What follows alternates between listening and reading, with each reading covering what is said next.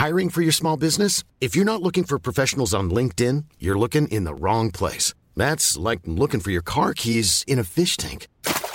LinkedIn helps you hire professionals you can't find anywhere else, even those who aren't actively searching for a new job but might be open to the perfect role. In a given month, over 70% of LinkedIn users don't even visit other leading job sites. So start looking in the right place. With LinkedIn, you can hire professionals like a professional. Post your free job on linkedin.com slash people today.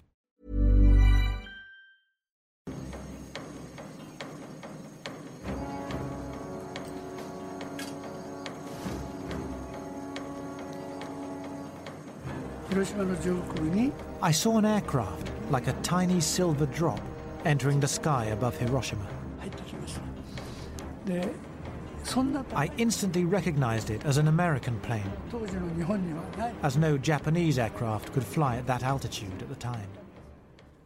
وقتی بمب اول رو هیروشیما افتاد کسی تصوری از فاجعه‌ای که قرار بود رخ بده نداشت اینکه اولین بمب تاریخ قرار چه فاجعه‌ای رقم بزنه رو کسی نمی‌دونست اما وقتی انفجار رخ داد جهان عوض شد.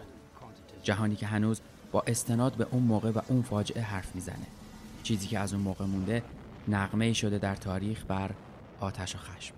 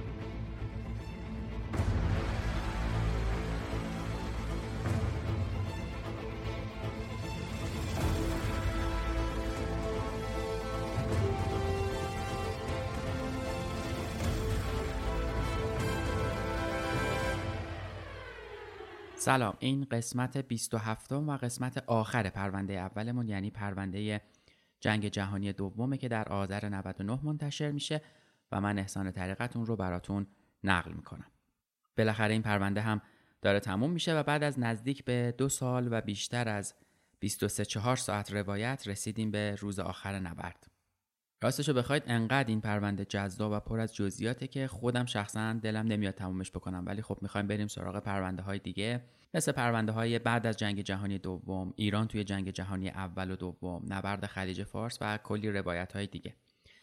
اما قبل همه اینا یه چای خوشمزه و خوش‌طعم برای خودتون بریزید تا آماده بشیم برای این قسمت. چای تک خاستگاه یا همون single origin چاییه که برگ سبز اون چای از یک باغه و چای باغهای مختلف با هم ترکیب نشده. این ویژگی به چای و هر محصول تک خواستگاه دیگه امکان ردگیری تا تولید کننده رو میده و میشه از کیفیت کاشت و نگهداری اون مطمئن شد. تمامی محصولات در کشمون تک خواستگاهن چای ایرانی پتانسیل اینو داره که کیفیتی مشابه بهترین چایهای دنیا داشته باشه. اما یه مانع مهم برای کیفیت چای ایرانی وجود داره که کشمون تلاش کرده اونو از سر راه برداره. این مانع مهمم اینه که در حالت معمول برگ سبز چای به قیمت مصوب از کشاورز خریده میشه و نه قیمتی متناسب با کیفیت چای تولید شده. اینم باعث میشه که چایکار به جای تمرکز رو کیفیت بهتر و چیدن برگهای لطیفتر و با کیفیتتر همه برگها رو بچینه و بفروشه تا از این طریق درآمد بیشتری هم داشته باشه. کشمون به چایکارا گفته که کیفیت چایشون رو بررسی می‌کنه و نه به قیمت ارزون تر بلکه با قیمتی خریده میشه که متناسب با زحمتی باشه که کشاورز برای محصولش می‌کشه. اینطوری کشاورزم با ارائه چای با کیفیت تر درآمد مناسبی کسب می‌کنه حالا شما تصور بکنید این چای شمال اصیل رو در کنار خرمای ممتاز جنوب که چه ترکیب دلپذیر و دوست داشتنی میشه کشمون خرماهای مختلفی مثل کپکاپ، خاصویی، مجول، زاهدی و پیاروم داره که تمام این خرماها هم تک خواستگاهن و کنترل کیفی و سورت بندی میشن. شما می‌تونید با کد WFP محصولات کشمون رو با ارسال رایگان سفارش بدید و لذتش رو ببرید. When you're ready to pop the question, the last thing you want to do is second guess the ring. At Bluenile.com, you can design a one of a kind ring with the ease and convenience of shopping online. Choose your diamond and setting. When you find the one, you'll get it delivered right to your door. Go to Bluenile.com and use promo code LISTEN to get $50 off your purchase of $500 or more. That's code LISTEN at Bluenile.com for $50 off your purchase. Bluenile.com code LISTEN. Hiring for your small business? If you're not looking for professionals on LinkedIn, you're looking in the wrong place. That's like looking for your car keys in a fish tank. LinkedIn helps you hire professionals you can't find anywhere else, even those who aren't actively searching for a new job but might be open to the perfect role. In a given month, over 70% of LinkedIn users don't even visit other leading job sites. So start looking in the right place. With LinkedIn, you can hire professionals like a professional. Post your free job on linkedin.com slash people today.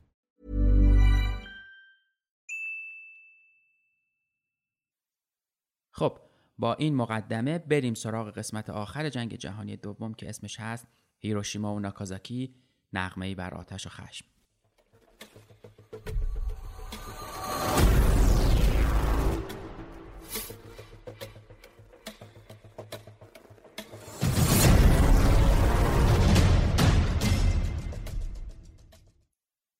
اواخر ماه آوریل و اوایل ماه می 1945 نبردای آخر از نمایش جنگ جهانی دوم در حال انجامه و هر لحظه پیروزی متفقین نزدیک و نزدیکتر میشه. تا اینکه با تسلیم آلمان در مقابل متفقین غربی و شوروی بالاخره پرونده نمایش فرو میفته و داستان جنگ در اروپا تموم میشه. اما داستان جنگ جهانی دوم فراتر از آلمان و شوروی یک قاره و چند کشوره. داستان حتی تا شرق آسیا و ژاپن هم رسیده و ژاپن حریفی قدر تو جنگه و جنگ قدرت‌های غربی با ژاپن تو شرق به شدت در جریان. با اینکه قوای ژاپن تحلیل رفته و دیگه توان حمله سنگینی رو ندارن ولی اراده ژاپنیا برای مقاومت حد اکثری تا آخرین نفره. به خصوص اینکه متفقین با پدیده‌ای به اسم کامیکازه هم مواجه شدن و دیده بودن که ژاپنیا چقدر راحت از جونشون میگذرن تا بتونن قدمی برای کشورشون بردارن. سالهای آخر جنگ متفقین تمام توان خودشون رو برای حمله نهایی و پیروزی بر ژاپن متمرکز کرده بودند. امپراتوری ژاپن هم قرارداد صلح پیشنهادی متفقین رو که توی اون خواستار تسلیم ژاپن شده بودن رو نپذیرفته بود و اعلام کرده بود تا وقتی که حتی یک نفر ژاپنی زنده باشه به مقاومت خودش ادامه میده. اما این حس دشمنی و انتقام برای آمریکایی از کجا می اومد جواب این سوال رو باید یک کمی بریم عقبتر به پرل هاربر. جواب کاملش توی قسمت دوازدهم همین پرونده هست که می‌تونید گوش بدید اما برای کسایی که نشنیدن یا می‌خوان یه مروری بشه بهش یه خلاصه ای ازش رو اینجا تعریف می‌کنم.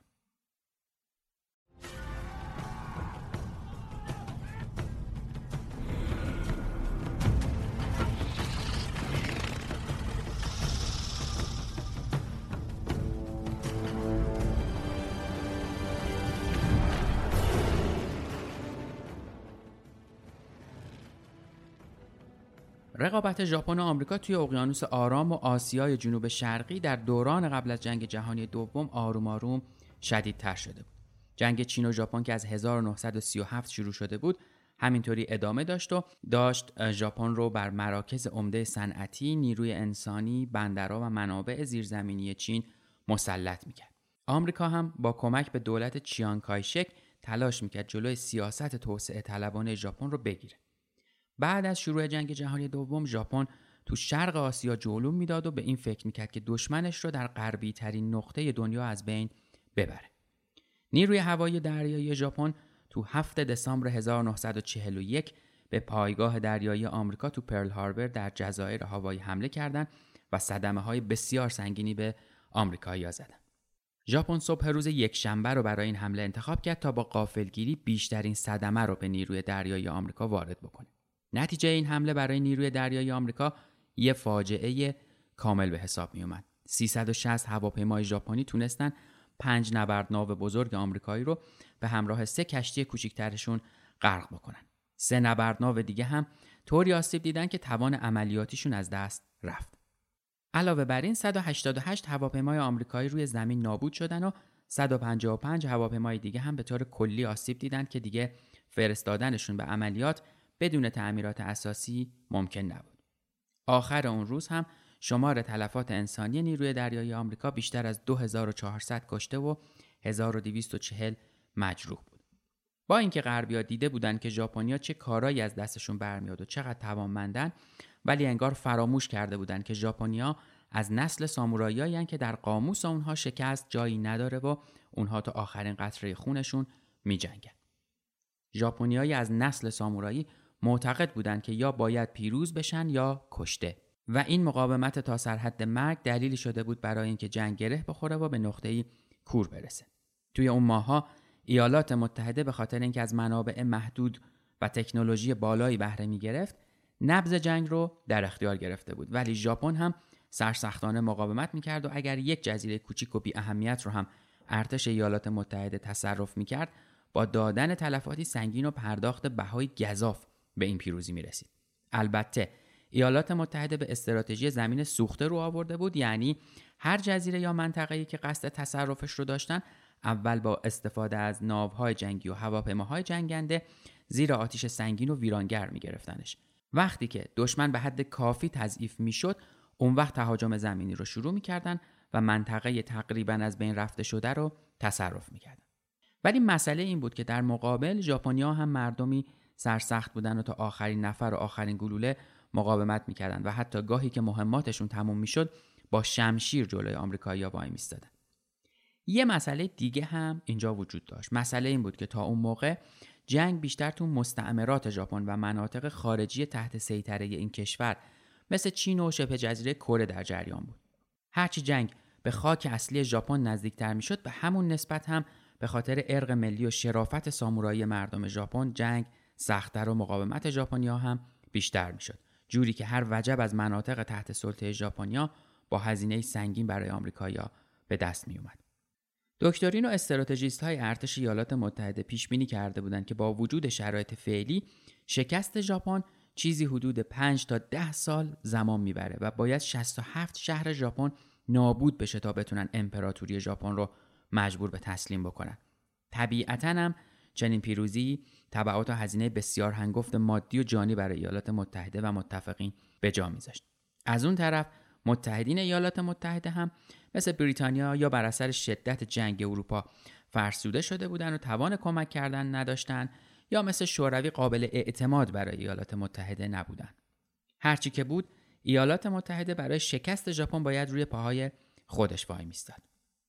برای اینکه بتونیم یه نگاه درستی به اولین حمله اتمی تاریخ بندازیم باید یکم بریم عقبتر و ببینیم که قبل از جنگ حضور علم و دانشمندای مختلف چه تأثیری رو تو آینده قرار بود رقم بزنه. از قبل جنگ جهانی دوم دانشمندا به تحقیقاتی در زمینه نوع انرژی قدرتمندی که می‌تونست نیروی ویرانگری از خودش به جا بذاره تحقیق می‌کردن.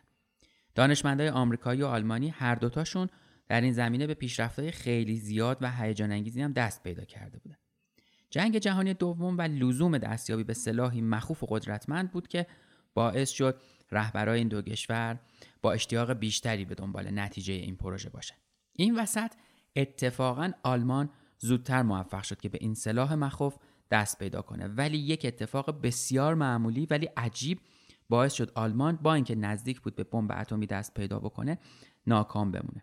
اتفاقی که باعث این ناکامی شد به یک بمباران کور هواپیماهای بریتانیایی برمیگشت How close were the Germans to building the nuclear bomb? After the greatest conflict of the 20th century had ended, Werner Heisenberg was a principal scientist in the German nuclear weapons program. In the conversations between the scientists recorded by the Allies, whilst discussing the bombing of Hiroshima, Heisenberg can be heard to exclaim in disbelief, I don't believe a word of the whole thing. It was then that the Allies realized that the Germans, without having the proper knowledge, had not come close to developing their own nuclear weapons. Knowledge was just as important. تو یه حمله هوایی دسته ای از بمبافکنهای بریتانیایی که موفق به منهدم کردن اهدافشون نمیشن تو فنلاند مهمات خودشون رو روی یه کارخونه متروکه و خالی از سکنه فرو میریزن و از اونجا میرن. اون موقع هیچ کدوم از خلبانا خبر نداشتن که در واقع اونها مجتمعی از ارتش آلمان رو که در اون های به ظاهر متروکه در حال ساخت بمب بودن رو هدف قرار گرفتن و از بین بردن این بمباران باعث شد که آلمان که در شرف ساخت بمب اتمی بود دو تا سه ماه کارش عقب بیفته و در خلال این مدت هم آلمان شکست بخوره و دیگه نتونه به بمب اتم دست پیدا بکنه. بعد از شکست آلمان و دسترسی متفقین به اطلاعات سری این کشور پرده از راز بمباران کور بمب بریتانیایی هم برداشته شد. ولی هنوز یه طرف دیگه این پازل یعنی ایالات متحده با تمام توان روی این پروژه در حال کار بود. این وسط دانشمندا هم دست به کار شده بودن و هر کدوم یه گوشه کار رو گرفته بودن. آلبرت اینشتین دانشمند سرشناس فیزیک هم در نامه ای به رئیس جمهوری از دستیابی انقریب بشر به سلاحی مرگبار و ویرانگر که هزاران برابر مهمات متعارف قدرتمنده خبر داد و در ضمن به رئیس جمهور هشدار داد که کشور آلمان هم به صورت موازی با اونها در حال تحقیق در این زمین است. تقریبا یک بخش مهمی از این نامه رو کمی جلوتر براتون روایت می‌کنم. حالا ایالات متحده باید تمام تلاشش رو میذاشت تا زودتر از آلمان به بمب دست پیدا بکنه. اینشتین به رئیس جمهور اطمینان داد در آینده داشتن این سلاح پیروز جنگ ها رو مشخص می‌کنه.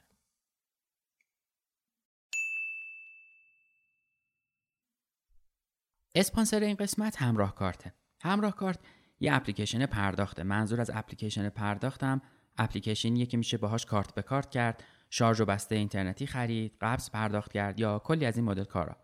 احتمالا شما هم خیلی از این اپلیکیشن ها که معمولا مانور زیادی هم روی جایزه و قرعه کشی دارن استفاده کردین. اما همراه کارت یه فرقی با بقیهشون داره. فرقش هم اینه که به جای قرعه کشی و جایزه تمرکزش رو گذاشته روی محصولش. اینطوری که یا سرویسی رو اضافه نمی‌کنه یا اگه اضافه کرد سعی می‌کنه استفاده از اون رو به راحت ترین شکل ممکن طراحی بکنه تا بتونه تجربه دلچسبی رو برای کاربراش رقم بزنه. مثلا توی کارت به کارتی که هممون ازش استفاده می‌کنیم قابلیت اسکن کارت رو گذاشته. یا کارت به کارت به مخاطبین بدون اینکه حتی شماره کارتشون رو بدونیم امکان پذیره. واسه همینم کارت به کارت کردن باهاش خیلی سرراستره حالا شما اگه تصمیم گرفتین خودتون این اپلیکیشن رو تجربه بکنین؟ می‌تونین از کافه بازار و Google Play برای اندروید و از سایت همراه کارت برای آیفون دانلودش بکنید و ازش لذت ببرید.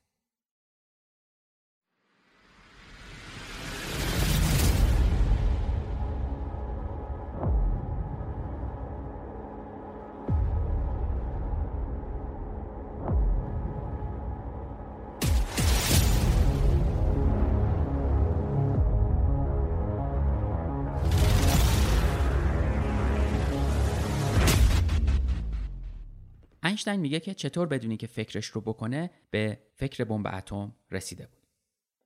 تابستان 1939 بود. جنگ جهانی دوم هنوز آغاز نشده بود اما فضای بین الملل جنگ را تقریبا حتمی کرده بود. همه نگران جنگی بودیم که هر لحظه ممکن بود در بگیرد. من خودم ساعتها در دفترم میماندم و به این فکر می‌کردم که در جنگ تازه علم چه وظیفه‌ای دارد و چه باید بکند. به احتمالات زیادی فکر می‌کردم اما هیچ کدامشان احتمال استفاده تسلیحاتی از فناوری ای نبود. اصلا فکرش را نمی‌کردم. برخی دوستان مرا متوجه آن کردند که به نحوی باید نگران می شدم. آنها جزئیات تلاش های دو نفر از همکارانم در آلمان را برایم توضیح دادند. اوتو و فریتز استراسمن و اینکه آنها توانستند اتم اورانیوم را بشکافند. نگران شدم چون اگر هیتلر می توانست دانش ای را در جنگ به کار بگیرد فاجعه بی حد و مرز برای نوع بشر رخ می‌داد یکی از همکاران خبر داد که هیتلر پس از آنکه به چکسلواکی دست پیدا کرده صادرات اورانیوم این کشور را متوقف کرده است دیگر مطمئن شدم که نازی ها واقعا به بمب هسته ای فکر می‌کنند ساعت ها می نشستیم و به خطرات و عواقب آن کار فکر می کردیم. نظر آنها این بود که مستقیما نامه به روزولت بنویسم و همین کار را هم کردم. نامه هم به روزولت مختصر بود. در آن نامه تحقیق هایی که درباره انفجار اتم شده بود و امکان ساخت بمب اتمی با نیروی تخریبی شدید را به اجمال مطرح کردم و گوشزد کردم که آلمانی ها مشغول کار کردن روی این پروژه اند تازه ابعاد ماجرا باز شد. بعد چند پیشنهاد کردم. توجه کردن به تحقیقات دانشمندان ساکن آمریکا در این باره و حمایت از آن و پیش بردن آنها جستجوی منابع کافی اورانیوم با کیفیت که در معدنهای کانادا زیاد بود تأسیس نظامی برای اداره این تلاش ها و تحقیقات به هدف پیشی گرفتن از هیتلر یا دست کم رسیدن به او. نمی‌دانم آن نامه چه شد. روزولت تقریبا سه ماه بعد جوابم را داد و در نامهش گفت که به آنچه گفتم اهمیت می‌دهم برایم عجیب بود که اینقدر دیر جواب داد. من یک ماه قبل از جنگ نامم را فرستاده بودم و او دو ماه بعد از شروع آن جوابم را داده بود. به هر حال مهم بود که توجه نشان داده بود. با همکاری انگلیس و کانادا مرکزی برای تحقیقات تأسیس کردند و مدیریت علمی آن را به اوپنهایمر بیچاره سپردند. من به روند ساخت بمب ای نزدیک نبودم اما این پروژه را از دور دنبال می‌کردم. بیشترین چیزی که برایم مهم بود این بود که هیتلر در ساخت آنجلو نیفتد. پیشرفت پروژه رضایت بخش بود و مانند جنگ با نازی ها خوب پیش می‌رفت. دو ماه بعد از اولین نامه اینشتین بود که سه کشور آمریکا و بریتانیا و کانادا به صورت خیلی سری طی توافقی موسوم به توافق کبک با هم توافق کردند که به صورت مشترک روی این پروژه با هم و با همه توانشون کار بکنن. لسلی گروز که یکی از دانشمندای شاغل تو ارتش بود از طرف رئیس جمهور آمریکا و به صورت تام اختیار مسئول اجرای پروژه شد. لسلی گروز بلافاصله شروع کرد به ساختن تأسیسات لازم و فراهم کردن مقدمات کار تو ایالت منحتن. این پروژه ساخت و ساز به اسم ایجاد شهرکی نظامی برای اسکان خانواده نظامی ها و ایجاد مراکز آموزشی بود که به خاطرش زمینای سه هزار نفر از زمیندارای اون ایالت رو خریدن و به سرعت ساخت تأسیسات و ساختمونای این شهر نسبتا بزرگ شروع شد. تصویب یک بودجه دو میلیارد دلاری توی سال 1942 باعث شد که کار با سرعتی سرسام آور پیش بره. در طول کمتر از چند ماه امکانات بسیار زیادی از سینما گرفته تا کلوپای تفریحی و ورزشی تو این شهر احداث شد و خلاصه شهری از دل خاک به یک بار سر برآورد و همه چی رونق گرفت. موضوع جالب توی اون منطقه هم این بود که حتی فرماندار ایالتی هم هیچ اطلاعاتی در مورد این مکان نداشت و تنها به همه مسئولین دستور اکید داده شده بود از دستورات لسلی روز اطاعت بکنن و هر کمکی که ازشون خواسته میشه رو با تمام توان ارائه بدن. کمتر از یک سال بعد شهر جدید و 300 هزار نفری ایالت منحتن تموم شد و روند استخدام کارکنان زیر نظر رابرت اوپنهایمر که سمت مدیریت اجرایی رو حالا دیگه به عهده داشت شروع شد. مطلب جالب هم این بود که توی این پروژه در اقدامی بی سابقه و عجیب حتی دخترای دبیرستانی هم با حقوقی بالا استخدام می شدن. شرط استخدام اما این بود که کارمندا متحد می شدن تا زمانی خاص حق خروج از این شهر را نداشته باشن و کلا تمام مکاتبات و رفت آمد اونها کنترل میشه. سالن‌های بزرگ ساختمان‌های عظیم پروژه پر از دخترای دبیرستانی شده بود که وظیفه‌شون این بود که حواسشون باشه اغربه های جلوی چششون از عدد ده بالاتر نره.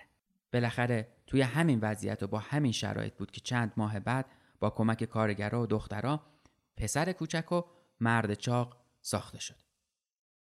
The scorching New Mexico desert, a vast wilderness. July 16, 1945. It's teeming with activity. This is the Trinity test site. Here, a new and terrifying age is about to dawn. 5:29 a.m. The world's first atomic bomb detonates with the force of 20,000 tons of high explosive. 10 miles away, observers feel the explosion's heat on their skin. The flash is brighter than 20 suns. It's the biggest man-made explosion to date. The world will never خب یکم دوباره در زمان جابجا بشیم و بریم سال 1945 سال 1945 جنگ بین امپراتوری ژاپن و متفقین دیگه از چهار سال گذشته بود و تلفات سنگینی به دو طرف وارد شده بود با این حال اکثر واحدهای نظامی ژاپن با تمام توان و با شدت در حال جنگ بودند اون طرف ماجرا جنگ فرسایشی باعث خستگی مردم و افکار عمومی شده بود و مردم مدام از دولت مردا و سیاستمدارا میپرسیدند که این جنگ تا کی قرار ادامه داشته باشه. ایالات متحده یک میلیون و هزار کشته و زخمی تا اون زمان داده بود. تقریبا یک میلیون نفر از این تلفات تو سال آخر یعنی سال 1944 تا 45 از دست رفته بودند از طرفی هم بر اثر حمله های ارتش آلمان به ناوگان تجاری ایالات متحده ضربه های مهلکی به اقتصاد آمریکا وارد شده بود و مادرها و پدرها همشون با اعزام فرزنداشون به جنگی که احتمال کمی برای زنده موندن توش بود هم مخالفت می‌کردن. حالا آوریل 1945 شده و نیروهای آمریکایی وارد اوکیناوا شدند. جایی که نبردهای سنگینی بین دو طرف در گرفته. سربازای ژاپنی به هیچ وجه حاضر به تسلیم یا عقب نشینی نبودن و تنها وقتی منطقه‌ای به دست آمریکایی‌ها میافتاد که گفتیم حتی یک نفر سرباز ژاپنی هم زنده اونجا باقی نمیمود جالب اینه که حتی سربازای زخمی ژاپنی هم تا سرحد مرگ می جنگیدن و وقتی هم که مهماتشون تموم می‌شد خودکشی می‌کردن. شهر ایووجیما وقتی به دست سربازای آمریکایی افتاد تقریبا از 21 هزار نیروی مدافع شهر 99 درصدشون کشته شده بودن و اون یه درصد باقی مونده هم مجروحهایی بودن که دیگه رمقی براشون باقی نمونده بود. توی این وضعیت ناجور هم بمباران های سنگین آمریکایی باعث شده بود که اکثر کارخونه ها تو ژاپن از بین برن. در مقابل تولیدات صنعتی ایالات متحده عمدتا از ژاپن برتر بود. ایالات متحده 100 هزار هواپیما در سال تولید می‌کرد که این رقم برای ژاپن 70 هزار فروند تو کل جنگ بود. تو فوریه 1945 بود که شاهزاده فومیمارو کنوه به امپراتور هیروشیتو توصیه کرد که شکست اجتناب ناپذیره و از اون خواست که قرارداد صلح رو امضا بکنه. اون طرف میدون جنگ اما دو عامل باعث گره خوردن بیشتر جنگ شده بود. اول جغرافیای خاص ژاپن بود. می‌دونید که ژاپن از تعداد زیادی جزیره تشکیل شده که حمله زمینی به خاک اصلی این کشور رو خیلی سخت می‌کنه. این دشواری از این بابت به وجود می اومد که نیروها باید از طریق عملیات آبی خاکی تو سواحل این کشور و زیر آتیش مستقیم مدافعین پیاده می شده. همین موضوع باعث بالا رفتن وحشتناک تلفات مهاجمین شده بود. دوم اینکه فرمانده های ژاپنی هم به درستی حرکت بعدی نیروهای متفقین رو پیش بینی کرده بودند و مواضع دفاعی خودشون رو بر حسب نقشه های تهاجمی دشمن چیده بودند. این موضوع باعث شکست هر حرکت و حمله به خاک اصلی ژاپن می‌شد. علاوه بر اینم نیروهای ژاپنی هر چقدر آتیش جنگ به سمت خاک اصلی ژاپن کشیده می‌شد به همون مقدار هم به روحیه جنگجویی مدافع اضافه می‌شد و با چنگ و دندون از خاک اصلشون دفاع می‌کردن. به نوعی اشغال خاک کشورشون رو مساوی با لکهدار شدن شرافت خودشون و اجدادشون می‌دونستن. از طرف دیگه یگانهای خارج شده از منچوری هم باعث تقویت نیروهای ژاپنی شده بود. در فوریه و می 1945 یه بسیج عمومی برای دفاع از خاک اصلی ژاپن اعلام شد و در مجموع 3.2 دهم میلیون نفر سرباز آماده دفاع از خاک اصلی ژاپن جمع شدند. این نیروی نظامی گسترده توسط یه نیروی شبه نظامی عظیم که از 28 میلیون زن و مرد داوطلب تشکیل شده بود هم حمایت می‌شد. دریا سالار تکیج اونیشی جانشین فرمانده نیروی دریایی ژاپن پیش بینی کرده بود که این کشور تا 20 میلیون نفر هم تلفات میده تا خاک کشور رو حفظ بکنه و همین موضوع باعث وحشت بیشتر نیروهای متفقین شده بود. موضوع زمانی حادتر شد که تو 15 ژوئن 1945 طی گزارشی به ستاد فرماندهی نیروهای متفقین اعلام شد طی عملیات المپیک بین 130 تا 220 هزار نفر تلفات به نیروهای آمریکایی تحمیل میشه. طبق بررسی های مفصلی که از نبرد اوکیناوا به دست اومده بود نشون می‌داد که تلفات سنگین آمریکایی ناشی از موانع و استحکامات بسیار مؤثر دریایی ژاپن و دفاع هوایی خوب اونهاست. این اسناد که به امضای ژنرال جورج مارشال فرماندهی نیروهای اقیانوس آرام و کهنه سرباز جنگ جهانی دوم ژنرال مک آرتور. ببر پیر و جنگنده که فرمانده ارشد نیروهای متفقین تو اقیانوس آرام رسیده بود باعث شد وحشت وزارت دفاع ایالات متحده رو فرا بگیره. هنری اسمیت استمسون وزیر دفاع طی جلسه ای که برای بررسی درخواست مکارتور تشکیل شده بود و اکثر فرمانده های رد بالا در آن حضور داشتند برآورد نهایی کرد که در خوشبینانه ترین وضعیت اشغال خاک ژاپن بین دو تا چهار میلیون تلفات برای آمریکایی‌ها و 5 تا ده میلیون تلفات برای ژاپنیا رقم می‌زنه و به دلیل همین تلفات سنگین هم خشم افکار عمومی مردم آمریکا و خانواده سربازا بیشتر از همیشه می‌شد. توی این جلسه قرار شد به جای حمله عادی و متعارف از روشی غیر معمول استفاده بکنن و با استفاده از یک سلاح مخرب و کشتار جمعی ژاپن رو مجبور کنن که تسلیم بشه.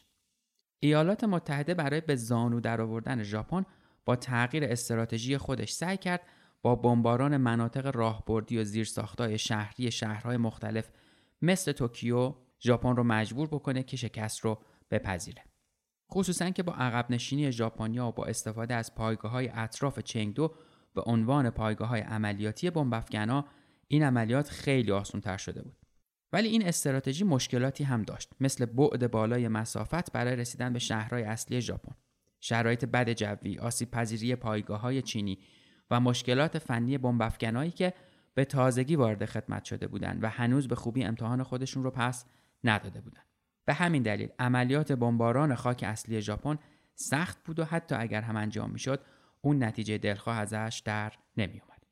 ژنرال هاتسون هانسلز فرمانده نیروی ایالات متحده تو اقیانوس آرام و مبتکر این استراتژی معتقد بود برای موفق شدن این استراتژی باید پایگاه های بمبافکنها به جزایر گوام، تینیان و سایپان تو مجمع جزایر ماریانا منتقل بشه. اینطوری بمبافکنها می‌تونستند به صورت منظم و کوبنده خاک اصلی ژاپن رو زیر بمباران بی امان خودشون بگیرن. در واقع کلید باز شدن گره کور این جنگ فرسایشی تو این جزیره ها بود. ولی مشکل این بود که این مناطق تحت اشغال ژاپنیا بود و به همین دلیل هم ایالات متحده تمامی تمرکز و توان نظامی خودش رو برای گرفتن این جزایر معطوف کرد و تو ماههای جوان و اوت 1944 جنگ تمام ایار و خونینی تو این منطقه به راه افتاد تا در نهایت ایالات متحده موفق شد کنترل این جزایر رو در اختیار بگیره و خیلی سریع زیرساختهای لازم برای استقرار بمبافکنهای استراتژیکش رو تو این جزایر آماده بکنه. در واقع ژاپنیا نمی‌دونستند که از دست دادن این جزایر چه بها و هزینه سنگینی بعدها بر عقبه اونها و مناطق شهری خاک ژاپن تحمیل می‌کنه. از 18 نوامبر 1944 پرواز بمبافکن‌های قولپیکر ب-29 از مجمع جزایر ماریانا شروع شد و بمباران بی امان شهرهای ژاپن شدت گرفت و بیشتر شد. تو ماه ژوئیه 1945 بود که ایالات متحده یک میلیون و 156 هزار بشک بنزین از انبارای خودش برداشت کرد که خبر از یک یورش گسترده دیگر علیه ژاپن می‌داد. به همین دلیل ژاپن با لغو پرواز جنگنده های باقی موندهش اونها رو برای حمله اصلی ایالات متحده نگه داشت تا دست های آمریکا بازتر بشه و تنها مدافع آسمان ژاپن توپهای ضد هوایی این کشور باشه. به هر حال گره کور جنگ همینطوری ادامه داشت تا اینکه یک نامه زمین ساز باز شدن گره جنگ به نفع ایالات متحده شد.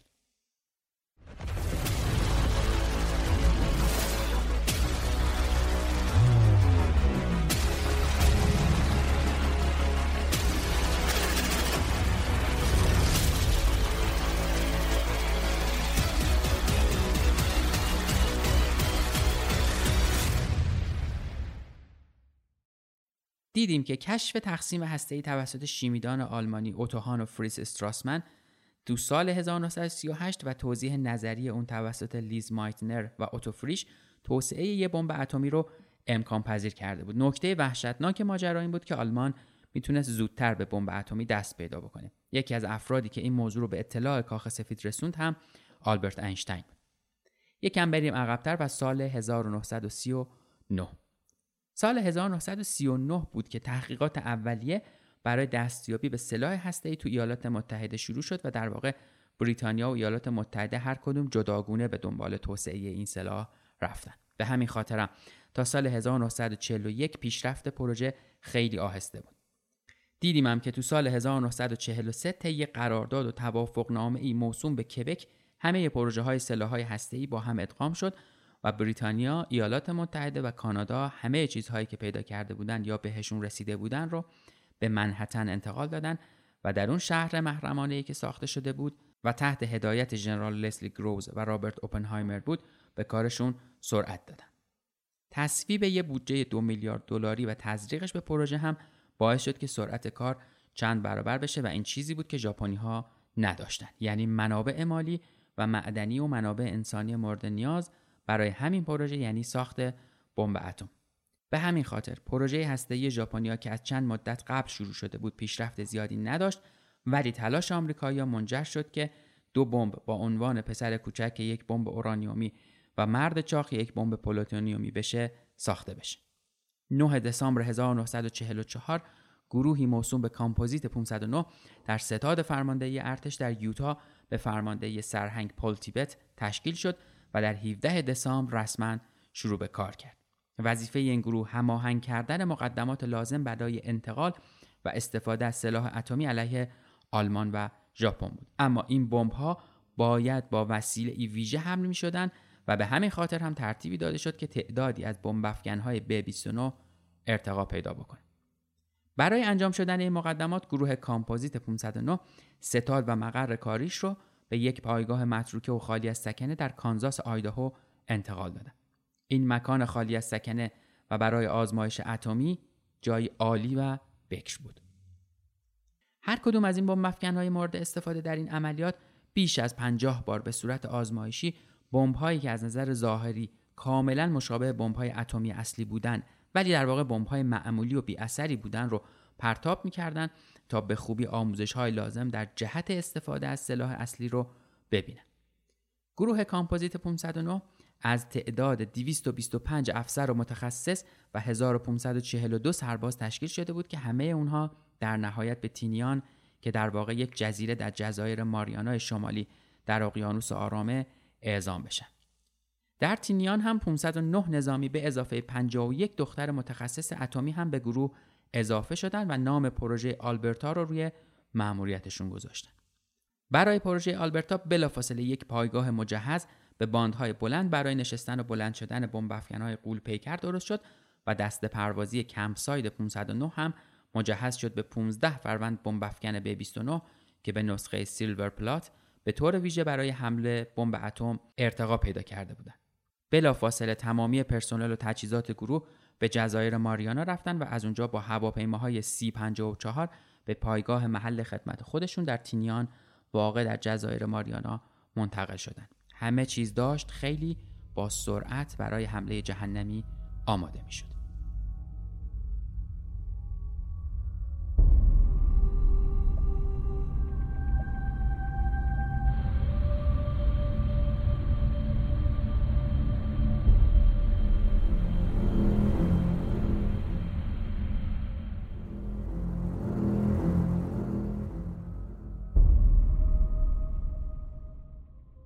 تو ماه آوریل 1945 مارشال از یکی از فرماندهاش خواست تا با تشکیل کمیته ای اقدام به تهیه لیستی از اهداف بمباران برای تصویب نهایی توسط وزیر جنگ بکنه. بلافاصله گرووز کمیته هدفیاب نه رو تشکیل داد که اعضای اون سرهنگ ویلیام فیشر، جویس سی استرنز و دیوید دنیسون از نیروی هوایی آمریکا و دانشمندا جان فون نیومن، رابرت ویلسون و ویلیام پنی از پروژه منهتن بودند.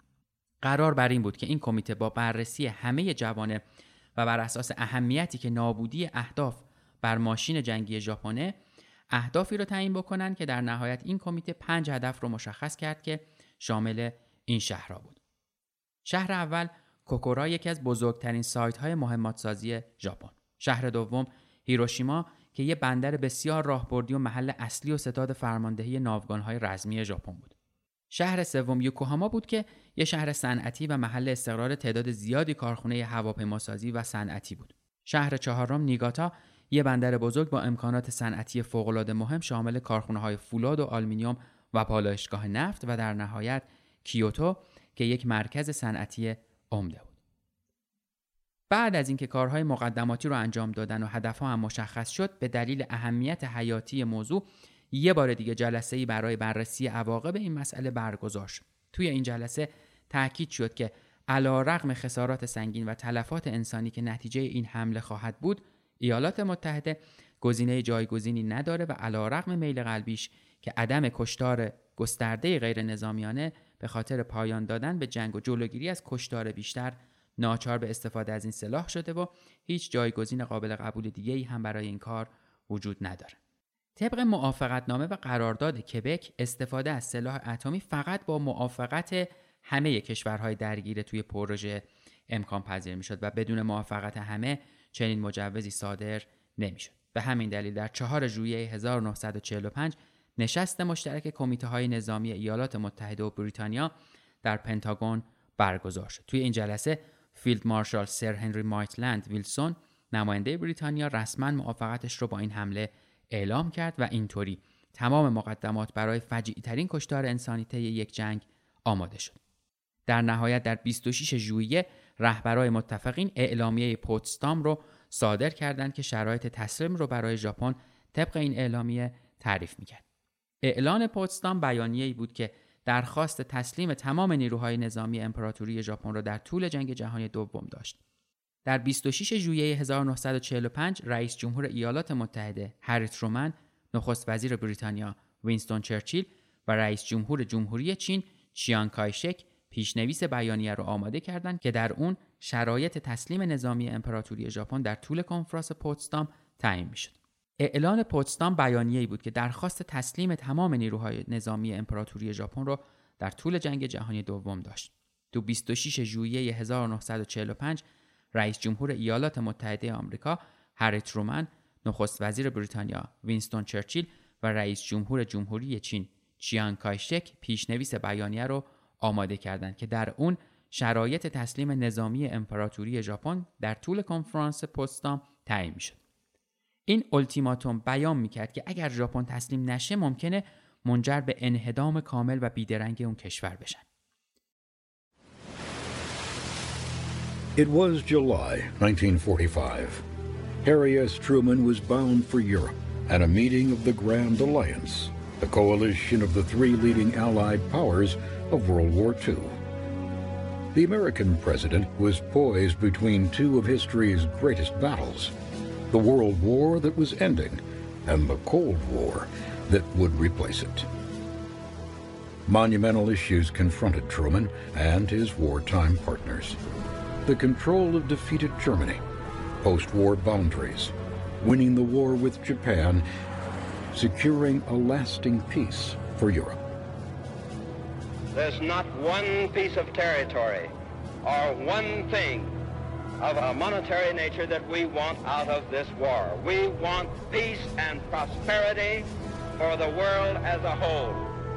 Victory over Germany had restored peace to Europe but it was already threatened by a growing rift between the partners themselves.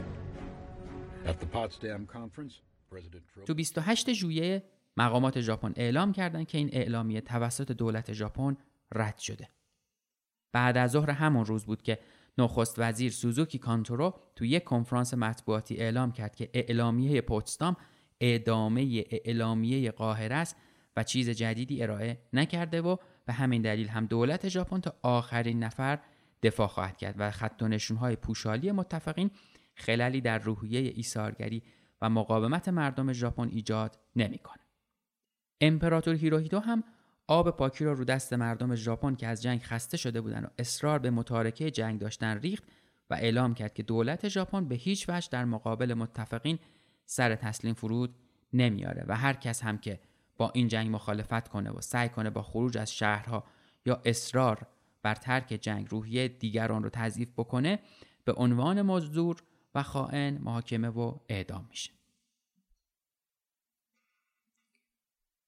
بمب پسر کوچک که از دو قطعه اورانیوم 235 یک پرتابه استوانه توخالی و یک استوانه هدف تشکیل می‌شد در تاریخ 15 ژوئن 1945 تکمیل و برنامه ریزی برای انتقالش در 24 ژوئیه تنظیم شد.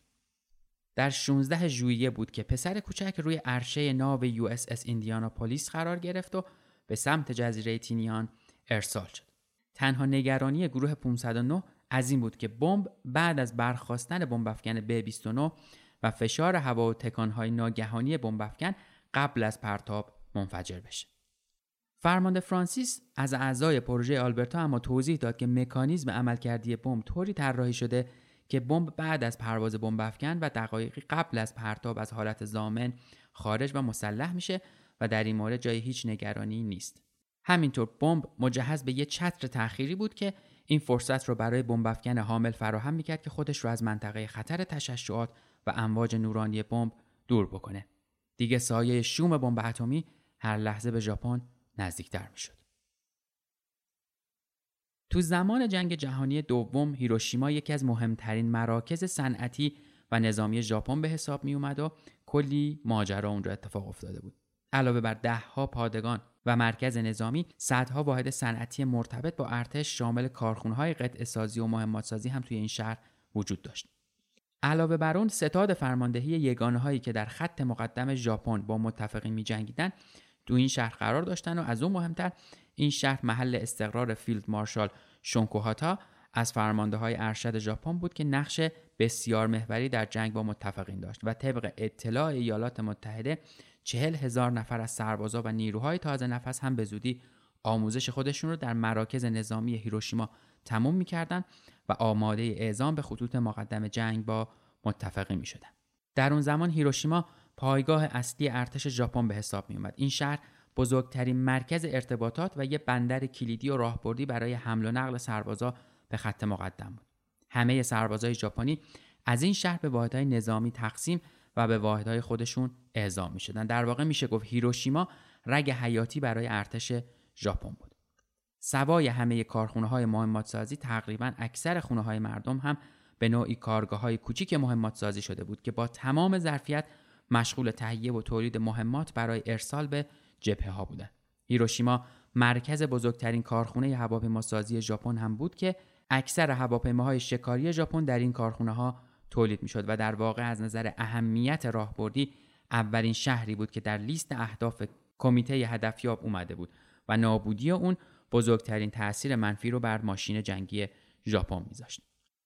جمعیت هیروشیما 381 هزار نفر بود ولی به دلیل اینکه اکثر مراکز نظامی و کارخونه های وابسته به ارتش در این شهر واقع شده بود در حال حاضر جمعیت بسیار بیشتری به عنوان نیروی کار و سربازا و نظامی ها از شهرهای دیگه به این شهر منتقل شده بودند.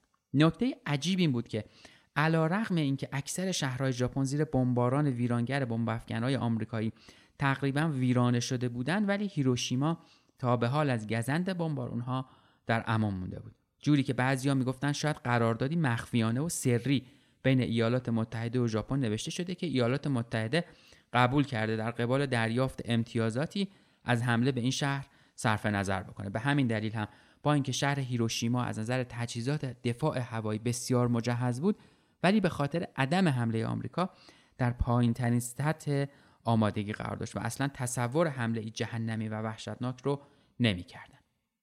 اما بریم به نیمه شب حمله جهنمی به هیروشیما.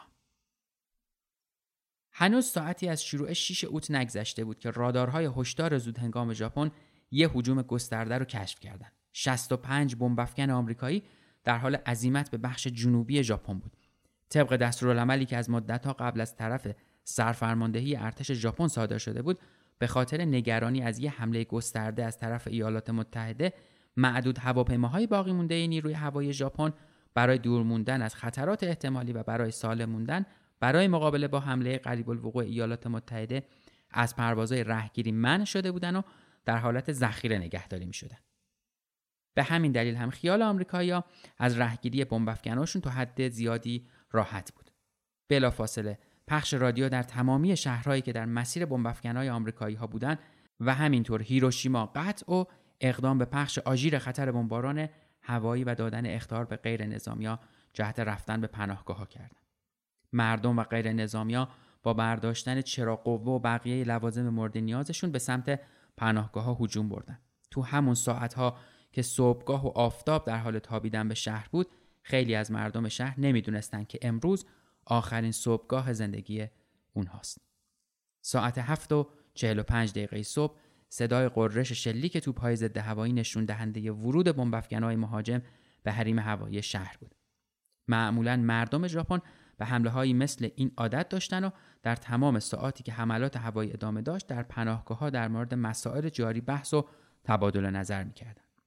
ساعت هشت و در حالی که بمب ها تقریبا به نزدیکی اهداف رسیده بودند به سرعت شروع به زیادتر کردن ارتفاع خودشون کردند و بمب در حالت مسلح و آماده قرار گرفت و به تمامی خدمه بمب ها دستور داده شده بود قبل از پرتاب پسر کوچک عینک های محافظ رو روی چشم خودشون بزنن.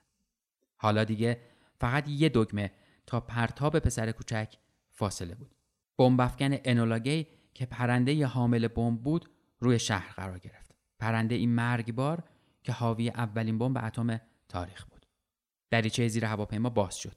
مکانیزم طراحی شده برای پرتاب بمب اتم که بارها و بارها به صورت تستی امتحان خودش رو پس داده بود بمب رو در حالت آماده باش قرار داد و چند ثانیه بعد بمب رها شد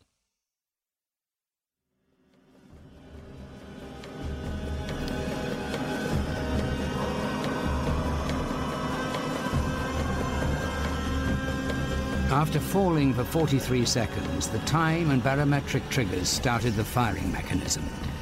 A uranium bullet fired down a barrel into a uranium target. Together, they started a nuclear chain reaction.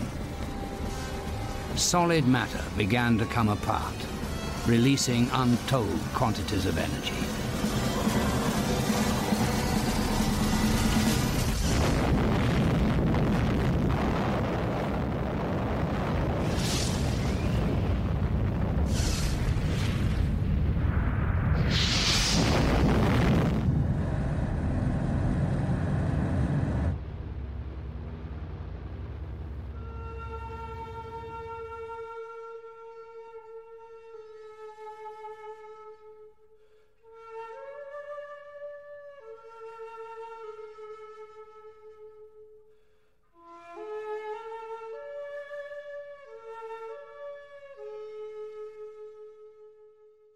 پسر کوچک اولین بمب اتم تاریخ روی هیروشیما افتاد.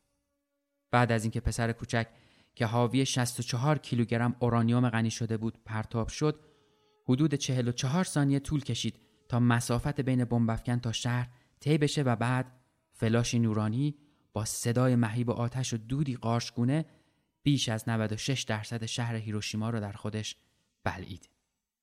برای بیشتر شدن تاثیر انفجار بمب به نحوی تنظیم شده بود که 576 متر بالاتر از سطح زمین منفجر بشه. انرژی تولید شده توسط این بمب برابر بود با انرژی حاصل از 16 هزار تن TNT فعال و فعل و انفعالات در مرکز این بمب باعث گرمای حدود چند میلیون درجه سانتیگراد شد. این گرمای عظیم هر چیزی را تا شعاع یک و نیم کیلومتری مرکز اصابت بمب به طور کلی ذوب کرد. مردمی که از دوردست انفجار پسر کوچک را در آسمان هیروشیما مشاهده کردن می‌گفتند که خورشید دیگه ای تو آسمان دیده شده. دو سوم ساختمون های هیروشیما از جمله کارخونه های فولادسازی و صنعتی مثل میتسوبیشی در اثر این بمباران به طور کامل نابود شدند. تنها چیزی که از شهر باقی موند ساختمون تالار ترویج صنعتی استانی هیروشیما بود که انفجار بالای گنبد رخ داد و به خاطر قرار گرفتن در کانون مرکز انفجار کاملا ویران نشد. جایی که بمب منفجر شد امروز به عنوان گنبد بمب اتمی شناخته میشه.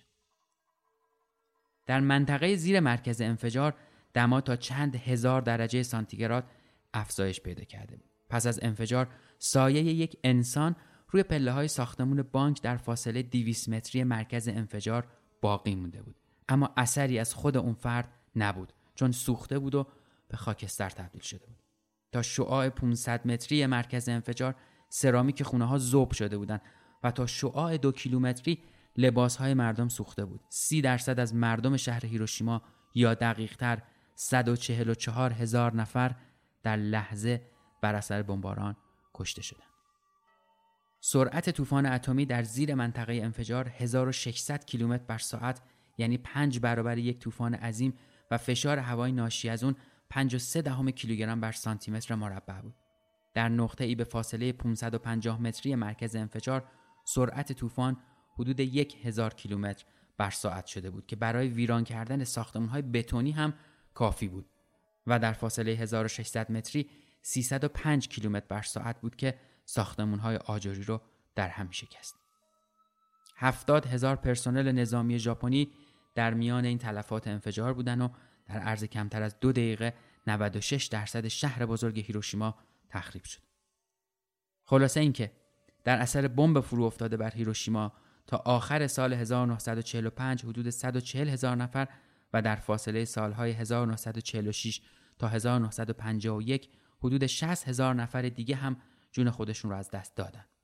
سطح دایره مرگونیستی 53 دهم کیلومتر مربع و سطح ناحیه مجروحین حدود 57 دهم کیلومتر مربع بود. در کل از حدود 90 هزار ساختمون 60 هزار ساختمون به طور کلی یا عمدتا ویران شده بودند و پنج روز زمان لازم بود تا یک واحد از ارتش ژاپن اجساد رو از خیابونها جمع آوری بکنه.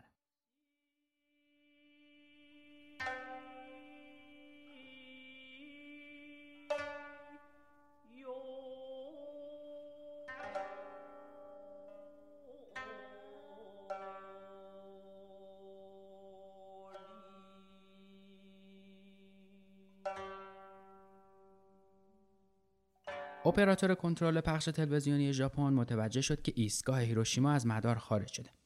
اون سعی کرد با تماس تلفنی با مسئولات تو هیروشیما علت رو بپرسه ولی همه تلاشاش برای ایجاد تماس با شکست مواجه شد. حدود 20 دقیقه دیگه مرکز تلگراف راه آهن توکیو متوجه شد که تلگراف خط اصلی کار خودش رو در هیروشیما متوقف کرد. بعد از اون همه تلاشا برای ایجاد ارتباط با واحدهای مستقر در هیروشیما راه به جایی نبرد و مسئولان هم در شهرهای مختلف ژاپن بسیج شدند تا به هر وسیله‌ای با شهر هیروشیما تماس بگیرند. همه تلاش ها ناموفق بود و هیچ کدوم از مسئولان موفق به تماس نشدند. ساعتی بعد قطاری که به تازگی در ایستگاه وارد شده بود اطلاع داد که دختر جوانی از دهکده فوکویا با ایستگاه قطار تماس گرفته و اطلاع داده که شهر توسط انفجار نوع جدیدی از بمب کاملا ویران شده و فقط تعداد کمی از شهروندان از این حمله جون سالم به در بردن.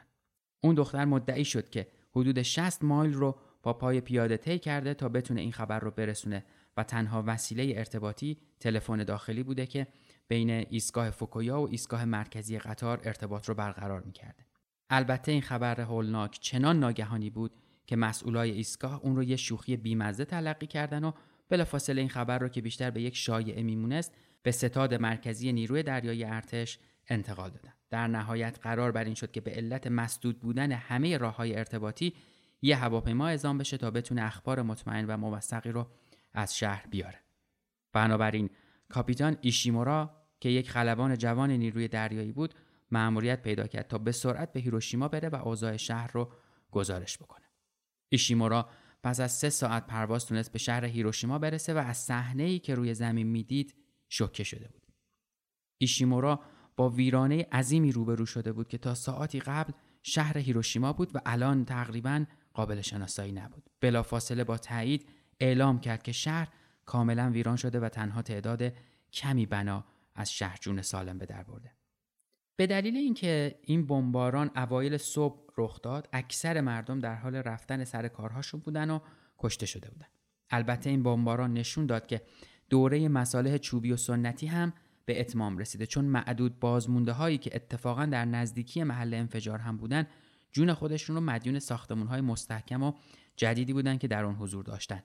به طور مثال ایزونومورا بازمونده ای بود که در زیرزمین ساختمونی که بنای اون از بتون مسلح تشکیل شده بود و تنها 170 متر از نقطه صفر انفجار فاصله داشت قرار گرفته بود. ایزو سال 1982 در سن 84 سالگی فوت کرد.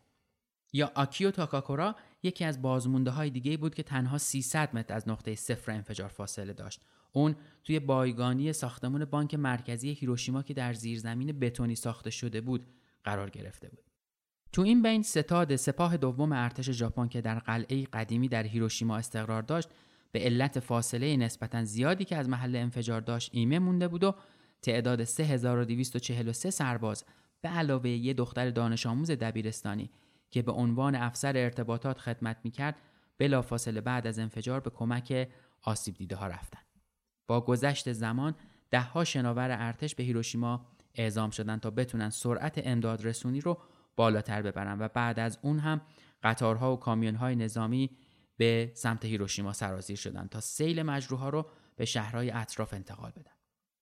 بعد از حمله و بمباران هسته‌ای شهر هیروشیما، پرزیدنت رومن با انتشار یک بیانیه ضمن اعلام استفاده از سلاح جدید تهدید کرد که در صورت عدم تسلیم ژاپن قطعا حملات هسته‌ای بیشتری علیه این کشور انجام خواهد شد.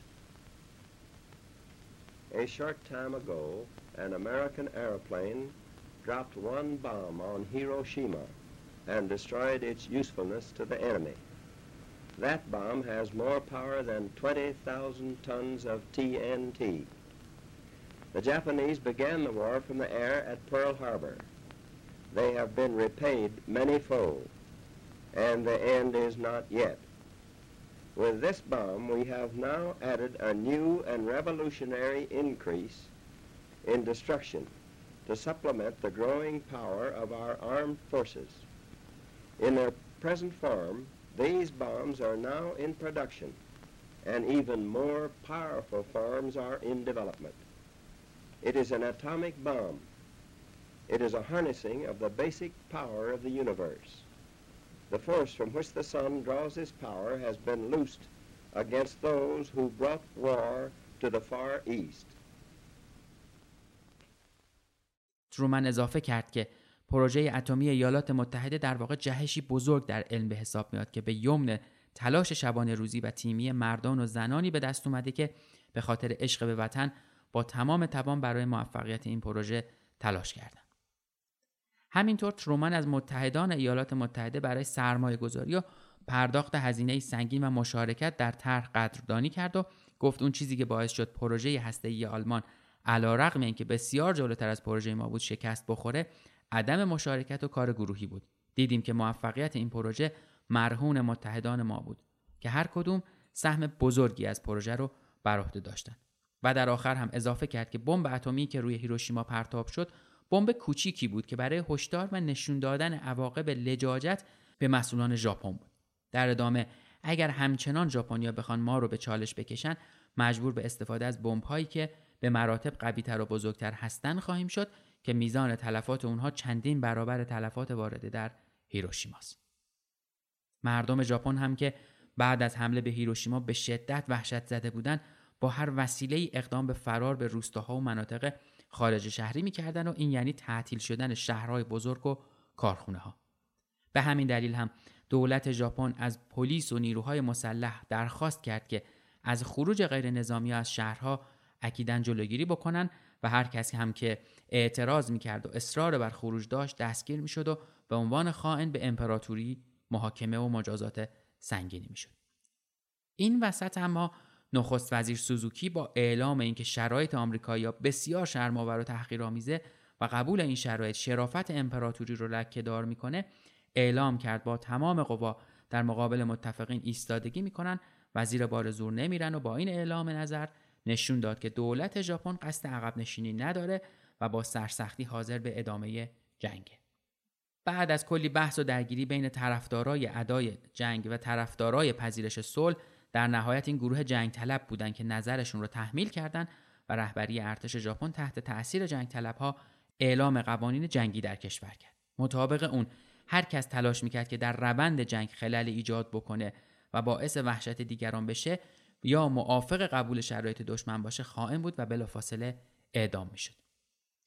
از طرفی در روز هفت اوت یک روز بعد از نابودی هیروشیما دکتر یوشو نیشیانا که سرپرستی پروژه های اتمی ژاپن رو داشت به همراه گروهی از فیزیکدان های اتمی زیر مجموعه خودش معمور شد که با بررسی تمامی زوایا نظر خودش رو در مورد این حمله اعلام بکنه.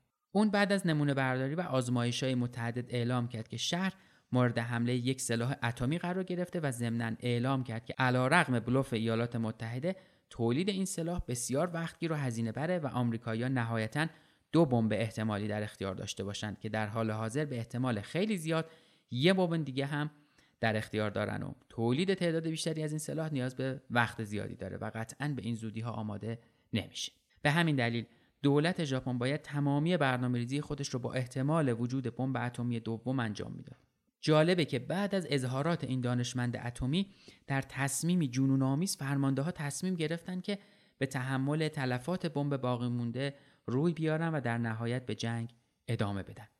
همون روز جلسه ای در گوام بین فرمانده های ارتش ایالات متحده برای بررسی عکس العمل ژاپن و تصمیمات بعدیش تشکیل شد.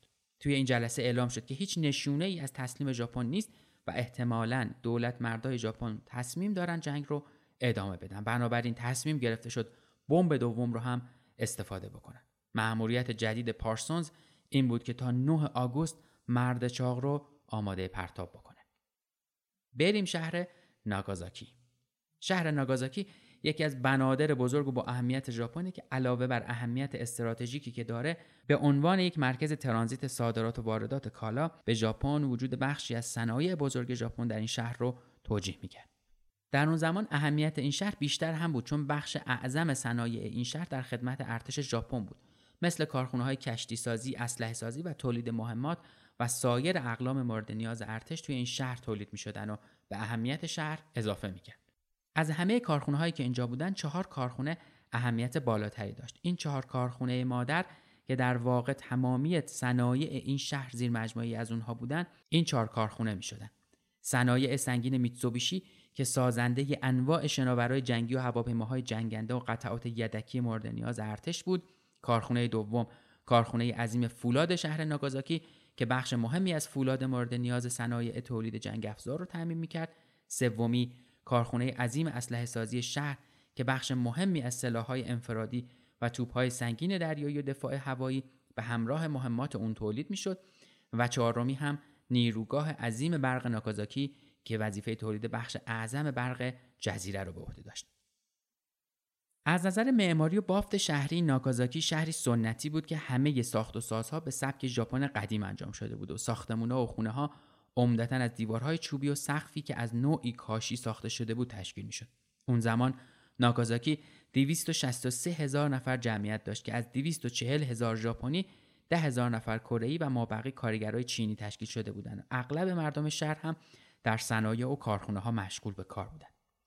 اما نکته جالب اگر دقت کرده باشید اینه که ناگازاکی جزو شهرهایی که به عنوان هدف اولیه توسط کمیته هدفیاب در تینیان انتخاب شده بودن نبود و تعلق خاطر و دلبستگی عاطفی وزیر دفاع ایالات متحده به کیوتو که شهری به مراتب مهمتر از ناگازاکی بود باعث شد که کیوتو از لیست اولیه خارج بشه و ناگازاکی جایگزین بشه تا از شوربختی مردم این شهر در نهایت همراه با هیروشیما دو هدف نهایی رو برای دو بمب اتم ایالات متحده رو تشکیل بدن و باز هم از بدشانسی مردم این شهر بمب مرد چاق سهم این شهر شد.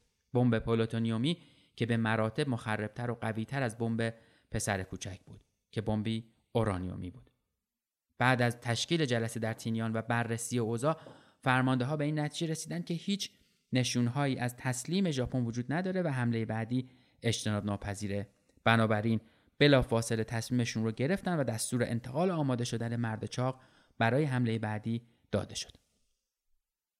طرح عملیات دوم هم با مأموریت هیروشیما یکسان بود.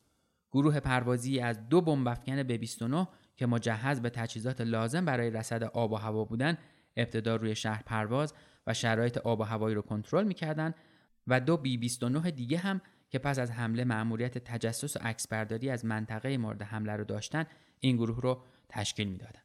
بمبافکن سوینی که اسم بمبافکن ب29 حامل مرد چاق بود وظیفه حمل سلاح و پرتاب بمب رو به عهده گرفت. ولی در روز حمله یه مشکل پیش بینی نشده باعث شد که مأموریت در حاله ای از ابهام قرار بگیره. پمپ از ریق سوخت یکی از موتورهای سوینی دچار نقص فنی شد و اگر مشکل حل نمی‌شد امکان رسیدن به ناکازاکی مقدور نبود. از طرف دیگه هم تعویز پمپ معیوب ممکن بود چند روز طول بکشه و نگهداری مرد چاق به مدت چند روز در داخل بمبافکن خیلی ریسک بزرگی بود. از طرفی امکان عوض کردن بمبافکن هم کار خیلی خطرناکی بود چون بمب از حالت زامن خارج شده بود و هر شوکی به بمبافکن باعث انفجارش می‌شد. تنها گزینه گروه دور کردن بمب و پرتابش بود. حتی اگر به ژاپن هم نمی رسیدن باید اون رو از منطقه تینیان دور می‌کردن. در نهایت تصمیم گرفته شد پمپ معیوب رو در حد امکان تعمیر و بمبافکن آماده پرواز بشه و در صورت امکان هدف اولیه یعنی ناکازاکی رو مورد هدف قرار بده و در صورتی که بمبافکن به هر دلیل قادر به رسیدن به ناکازاکی نبود بمب رو در اولین و نزدیکترین شهر پرتاب کنه. به هر حال پس از کش های زیاد طبق برنامه ریزی قبلی ها پرواز کردند به سمت ناکازاکی.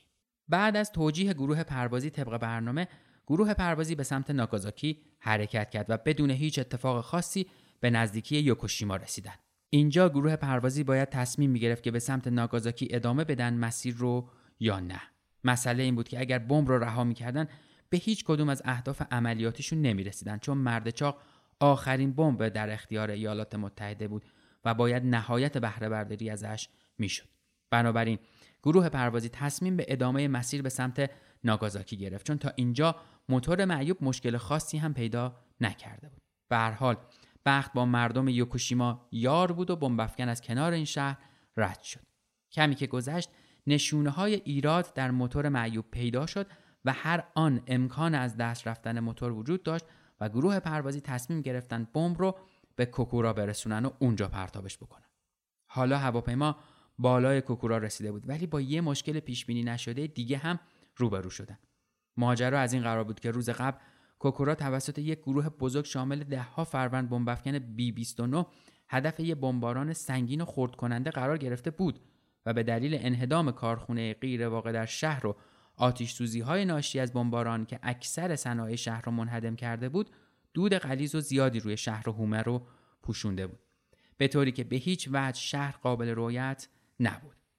سوینی سه بار بالای شهر چرخید تا شاید مکان مناسبی برای پرتاب بمب پیدا بکنه. ولی به خاطر دود زیادی که شهر رو پوشونده بود بمب افکن موفق به پیدا کردن جای شهر نشد و در نهایت گروه پروازی تصمیم گرفت طبق نقشه جایگزین به سمت ناگازاکی پرواز بکنه. به هر حال گروه پروازی پس از مدتی پرواز و در حالتی که موتور معیوب هر لحظه امکان از دست رفتنش بود خودشون رو به ناگازاکی رسوندن. بعد از ورود بمب به حریم هوایی ناگازاکی فرمانده سوینی بعد از ورود بمب به حریم هوایی ناکازاکی فرمانده سوینی به صورت چشمی هدف رو مشخص و در نهایت دستور پرتاب بمب رو صادر کرد و بمب مرد چاق که حاوی 5 کیلوگرم پلوتونیوم بود داخل دره صنعتی شهر پرتاب شد و تنها 47 ثانیه بعد انفجاری عظیم که چندین برابر انفجار هیروشیما بود همه جا رو فرا گرفت. بمب دقیقا در مرکز دره صنعتی شهر و در فاصله بین صنایع سنگین میتسوبیشی و کارخانه اسلحه و مهماتسازی شهر ناکازاکی افتاد و منفجر شد. کاپیتان کرمیت بیهان مخصوصا بمب را در دره صنعتی پرتاب کرد تا از تلفات غیر نظامی ها تا حد ممکن جلوگیری کنه چون بخش عمده و مسکونی شهر توسط تپه های بلندی که دره صنعتی رو در بر گرفته بودند محافظت می‌شد. معزالک قدرت انفجار اونقدر زیاد بود که نور انفجار از فاصله 100 مایلی هم به خوبی قابل رویت بود. حاصل این جنایت تقریبا 74 هزار نفر کشته و 60 هزار مجروح بود. اون هم در عرض چند ثانیه. به جز خسارات وارده بر انسانها همه ی حیوانات، گیاهان و حشرات هم از بین رفتن. بخش مهمی از این کشته ها با موج اول انفجار یعنی حرارت سوختن و نابود شدن اما موج دوم که سنگینی و شدت خودش رو داشت و با سرعت هزار کیلومتر بر ساعت طوفان گرما رو منتقل می‌کرد کشته های خودش رو گرفت و در نهایت این دو بمب موج سوم و خاموش کشتار رو رقم زدن که تا همین امروز هم قربانی می‌گیره.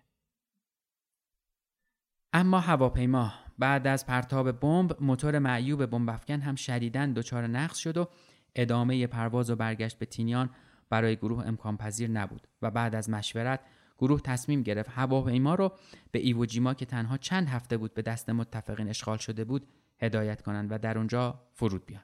ولی مسئله این بود که آیا مکان مناسبی برای فرود چنین بمبافکن قول پیکری وجود داشت؟ بمبافکن سوینی یه موتور معیوب داشت و در ادامه پرواز با این وضعیت اصلا مقدور نبود. به خصوص که به خاطر فشار بالایی که روی موتور دیگه بمبافکن اومده بود هر لحظه امکان از دست رفتنش هم وجود داشت. بنابراین خدمه تصمیم گرفتن که به جای پایگاه خودشون در تینیان که دیگه کاملا معلوم بود بمب توان پرواز تا اونجا رو نداره تنها شانس خودشون رو که ریسک بسیار بالایی هم داشت امتحان کنن و به سمت ایوجیما پرواز کنن. اما به دلیل همین مسئله که گفتیم یعنی ایوجیما تنها چند هفته بود که به دست متفقین افتاده بود در حال حاضر منطقه جنگی به حساب می اومد و همچنان زیر آتش دشمن بود. از طرف دیگه هم فرودگاه مناسبی که بشه یه بمب سنگین رو فرود آورد در اونجا وجود نداشت. البته پایگاه کوچیکی به نام یونتان در اون منطقه وجود داشت که برای عملیات پشتیبانی نزدیک بود و جنگنده های سبک در اون مستقر بودند. ولی طول باند اصلا برای نشستن یه بمب کافی نبود. به ویژه اینکه سوینی دچار نقص فنی هم بود. ولی به هر حال چاره دیگه ای هم نبود و گروه به سمت پایگاهی در ایوجیما پرواز کرد. هنوز گروه پروازی در شوک مشکل اول بودند که یه مشکل دیگه هم روی انبوه بدبیاری اونها اضافه شد. اون مشکل همین بود که تلاش بمب برای تماس با واحدهای خودی و اعلان موقعیت جدید به جایی نرسید. تماس با واحدهای خودی کاملا قطع شده بود و این مشکل رو دو چندان می‌کرد. چون قبل از رسیدن به ایوجیما باید هماهنگی های لازم برای آماده شدن مقدمات فرود بمب انجام می‌شد و بدون هیچ گونه هماهنگی امکان نشستن در فرودگاه نزدیک به صفر بود. توی این وضعیت بعد مشکل دیگه ای هم پیدا شد تا کلکسیون بدبیاری خدمه کامل بشه. موتور معیوب کاملا از کار افتاده بود و هواپیما متکی به سه موتور خودش بود ولی به خاطر فشار بالایی که در طول این پرواز طولانی به موتور دیگه هواپیما اومده بود اون موتور هم در مرز انفجار قرار گرفته بود و رد دود غلیزی ازش در هوا باقی میموند. هر لحظه امکان سقوط بمب افکن می‌رفت ولی موضوع خوب ماجرا همین بود که تقریبا به محل مورد نظر رسیده بودن و فرودگاه با چشم قابل مشاهده بود. از اینجا بخش حساس فرود برای خدمه شروع می شد که عبارت بود از فرود در یک فرودگاه کوچیک اون هم با دو موتور معیوب. از طرفی هواپیما هیچ ارتباطی با پایگاه نداشت و هیچ راهنمایی و کمکی از برج کنترل نمی‌تونست دریافت کنه و همه مراحل رو باید با اتکا به تجربه، مهارت و غریزه خدمه انجام می‌داد. پرسنلی که در پایگاه بودن با تعجب متوجه بی 29 که شدیداً دچار آسیب دیدگی بود و خودش رو برای فرود آماده می کرد شدن. به همین خاطر هم به سرعت شروع به همکاری و انجام مقدمات جهت فرود اضطراری هواپیما کردند. کاپیتان کرمیت فرمانده بمبافکن در یه حرکت هوشمندانه تصمیم می‌گیره سرعت هواپیما رو در زمان فرود به جای 230 کیلومتر بر ساعت که برای فرود نرمال بود به 190 کیلومتر بر ساعت برسونه. بمبافکن به سختی روی باند نشست ولی به سرعت داشت به انتهای باند نزدیک می‌شد و در فضای باز کنار باند هم تعدادی هواپیمای جنگنده مسلح پارک شده بودند. کاپیتان کرمیت باید به سرعت تصمیم می گرفت چون تقریبا هواپیما به انتهای باند رسیده بود. کاپیتان با یه چرخش سخت و سنگین هواپیما را از باند خارج می‌کنه و به سمت محوطه بیابونی کنار باند منحرف می‌کنه. به دلیل این چرخش شدید و ناگهانی هواپیما لاستیکای هواپیما هم دچار ترکیدگی میشن و کاملا هواپیما از کنترل خارج میشه و بعد از تکونهای سنگین بالاخره از حرکت وای میسته. پرسنل پایگاه با سرعت برای کمک رسانی به سمت B 29 میره. علی‌رغم این که مرد چاق یک بمب پلوتونیومی بود و چندین برابر پسر کوچیک که یک بمب اورانیومی بود قدرت داشت ولی به خاطر اقدام کاپیتان کرمیت بیهان که تمام تلاش خودش رو برای کم کردن تلفات غیر نظامی ها تو شهر انجام داد و به همین خاطر تعمدن بمب رو در مرکز دره صنعتی که توسط تپه های بلندی احاطه شده بود پرتاب کرد زمان انفجار تپه ها تا حد زیادی مثل یک سپر شهر را در بر گرفتن و خسارت ها خیلی کمتر از هیروشیما بود از 7500 کارگر مشغول به کار در کارخانه میتسوبیشی 6200 نفر کشته شدند علاوه بر این حدود 17 تا 22 هزار نفر دیگه که در سایر کارخونه ها کار می‌کردن هم کشته شدند. در کل آمار کشته شده ها و تلفات بسیار متغیر بود و از 22 هزار نفر تا 75 هزار نفر ذکر شده. ولی قدر مسلم این که حداقل 35 هزار نفر کشته و 60 هزار نفر هم زخمی شدند. البته به دلیل حضور کارگرای غیرقانونی خارجی و تعدادی از پرسنل نظامی آمارا کاملا دقیق نیستن و اختلاف زیادی بین حداقل و حد اکثرهای تلفات وجود داره. البته در روزهای بعد هم تعدادی از مجروحها جان خودشون رو از دست دادن. ناگازاکی شهری به مراتب کوچکتر بود ولی بافت شهری کمتر خسارت دیده بود. کاری که کاپیتان بیهان فرمانده بمبافکن کرد بخش اعظم شهر و غیر نظامی ها رو نجات داد. هرچند بخش صنعتی شهر کاملا از بین رفت. تا تاریخ 9 اوت هنوز هم در ژاپن اراده ای برای پذیرش شرایط ایالات متحده نبود.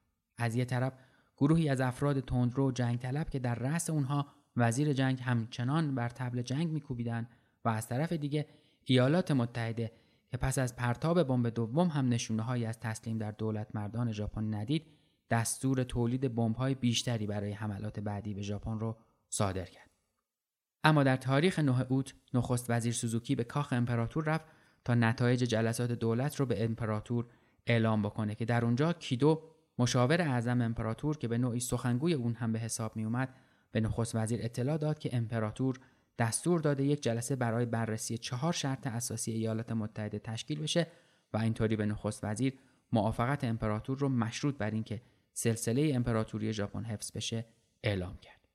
در نهایت ساعت 22 همون روز وزیر امور خارجه اعلام کرد که امپراتور در یک اقدام شجاعانه و جسورانه تصمیم مقدسی اتخاذ کردند که در این تصمیم به خاطر حفظ جان مردم ژاپن حاضر به پذیرش صلح شدند. General MacArthur has deliberately stayed away from the Manila Conference, choosing to wait and come face to face with his conquered enemy on Japanese soil. He flies into Okinawa on August 29, 1945, in his own gleaming C 54 Skymaster Baton. This is the crowning achievement of the 65 year old conqueror's career.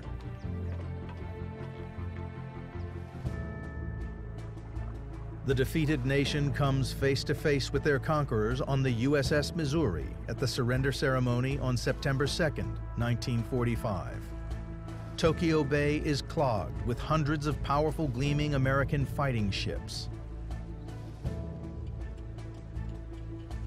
At 8:55 a.m., the Japanese delegation reaches the Missouri.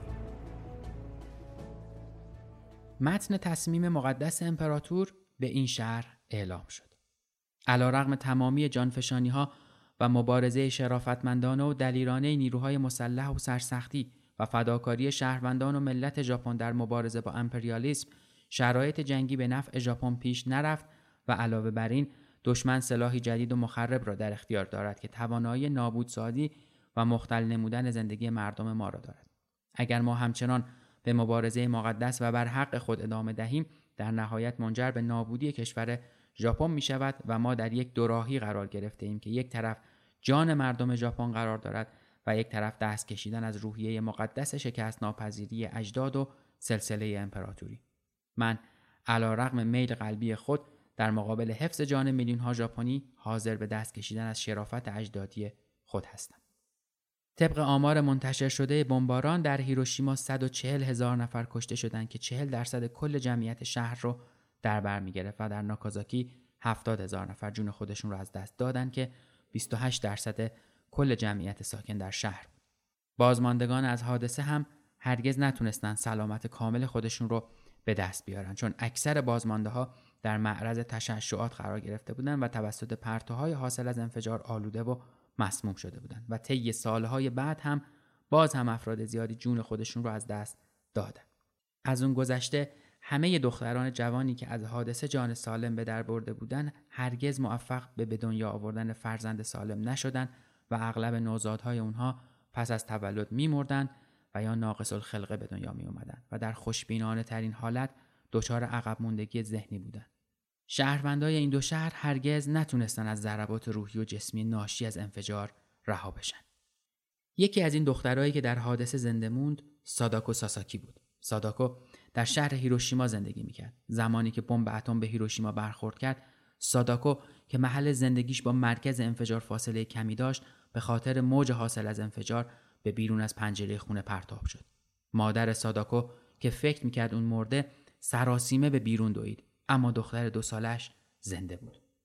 ساداکو به نظر سالم می رسید ولی در اصل به دلیل قرار گرفتن در معرض تشعشعات اتمی به بیماری لوسمی یا سرطان خون مبتلا شده بود. هر سال نشونه های این بیماری بیشتر از سال قبل توی این دختر پیدا می شد. ساداکو در حالی بزرگ شد که عاشق ورزش دو بود. اون توی مدرسه به عنوان یکی از اعضای ذخیره تیم دو شناخته می‌شد تا اینکه یک روز سرگیجهش که گاهی به سراغش میومد شدیدتر شد و بیهوش روی زمین افتاد وقتی به بیمارستان صلیب سرخ در نزدیکی محل زندگیش منتقل شد بالاخره بیماریش تشخیص داده شد و در بیمارستان بستری شد ساداکو با وجود بیماری سختش هیچ وقت امیدش به زندگی رو از دست نداد بلکه مایه امیدواری بقیه بیمارای بیمارستان هم بود یه روز یکی از دوستان نزدیکش به نام چیزو که برای ملاقاتش به بیمارستان رفته بود برای اون افسانه هزار دورنای کاغذی رو تعریف کرد افسانه ژاپنی که بر اساسش اگر شخص بیماری هزار دورنای کاغذی می ساخت خداوند آرزوش رو برآورده می کرد و شفا می‌داد. با وجود اینکه ساداکو خودش می‌دونست چند تیکه کاغذ بیماری اون رو بهبود نمیده این افسانه رو به فال نیک گرفت و شروع به ساختن دورناهای کاغذی کرد و اونها رو به سقف اتاقش در بیمارستان آویزون کرد. ساداکو مدام ضعیفتر می‌شد و درد بهش امان نمی‌داد. اما با وجود این ساختن دورناها رو تا آخرین روزهای زندگیش ادامه داد و تونست 644 دورنا رو با دستهای خودش بسازه. ساداکو که دیگه دوازده سالش شده بود در 25 اکتبر 1955 در حالی که خانوادهش دورش حلقه زده بودن به خواب ابدی فرو رفت. وقتی ساداکو مرد تونسته بود 644 دورنا بسازه. همکلاسی های ساداکو 356 دورنای کاغذی دیگه هم ساختن تا تعدادشون به همراه دورناهای ساداکو به هزار رسید. بعد همه اونها رو به همراه ساداکو به خاک سپردن. بعد از مراسم تدفین همکلاسی های ساداکو نامه هاشون رو جمع کردن و اونها رو در کتابی به عنوان کوکیشی که نام عروسک چوبی ساداکو بود چاپ کردند. این کتاب به سرعت در ژاپن و سپس در سراسر سر جهان منتشر شد و همه مردم از داستان ساداکو و هزار دورنای کاغذیش اطلاع پیدا کردند. امروز با توجه به علاقه ساداکو در ایجاد صلح در جهان دورناهای کاغذی ساداکو به عنوان نماد بین المللی صلح در جهان شناخته میشه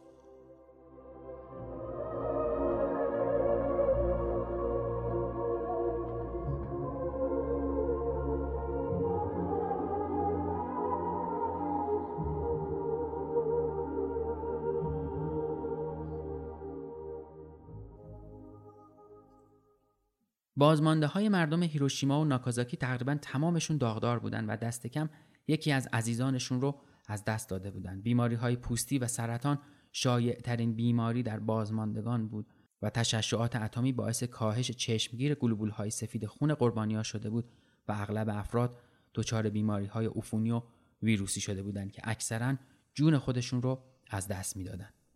موج سوم کشتار پسر کوچک و مرد چاق هنوز هم در حال قربانی گرفتنه. و به این شکل یکی از فجیعی ترین جنگ های تاریخ که با مرگ میلیون ها انسان همراه بود به اتمام رسید و ژاپن تسلیم آمریکا شد.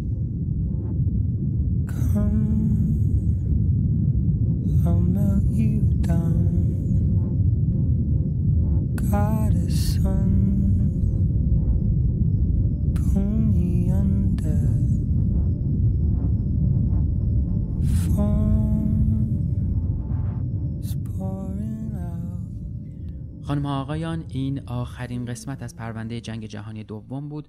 پرونده ای که جایی بسته میشه و جایی دیگه باز میشه. ماجراهای جنگ جهانی دوم هنوز هم در جریانه و اثراتش هنوز هم داره اتفاق میفته و قربانی می‌گیره. توی پرونده های بعدی سراغ اتفاقات و موضوعاتی میرم که بعد از جنگ جهانی دوم هم اتفاق افتادن. مثل مروری بر محاکمه ها یا موضوعات دیگه ای مثل اردوگاه های آدمسوزی و کار اجباری مثل داخاو و مواردی شبیه به این.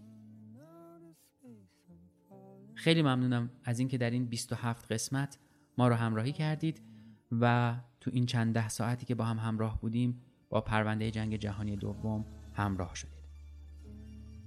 پرچم سفید پادکستی درباره یکی از سیاه ترین اتفاقایی که در تاریخ بشر اتفاق افتاده و میلیون ها کشته و آواره و زخمی به جا گذاشته. موضوعی به نام جنگ.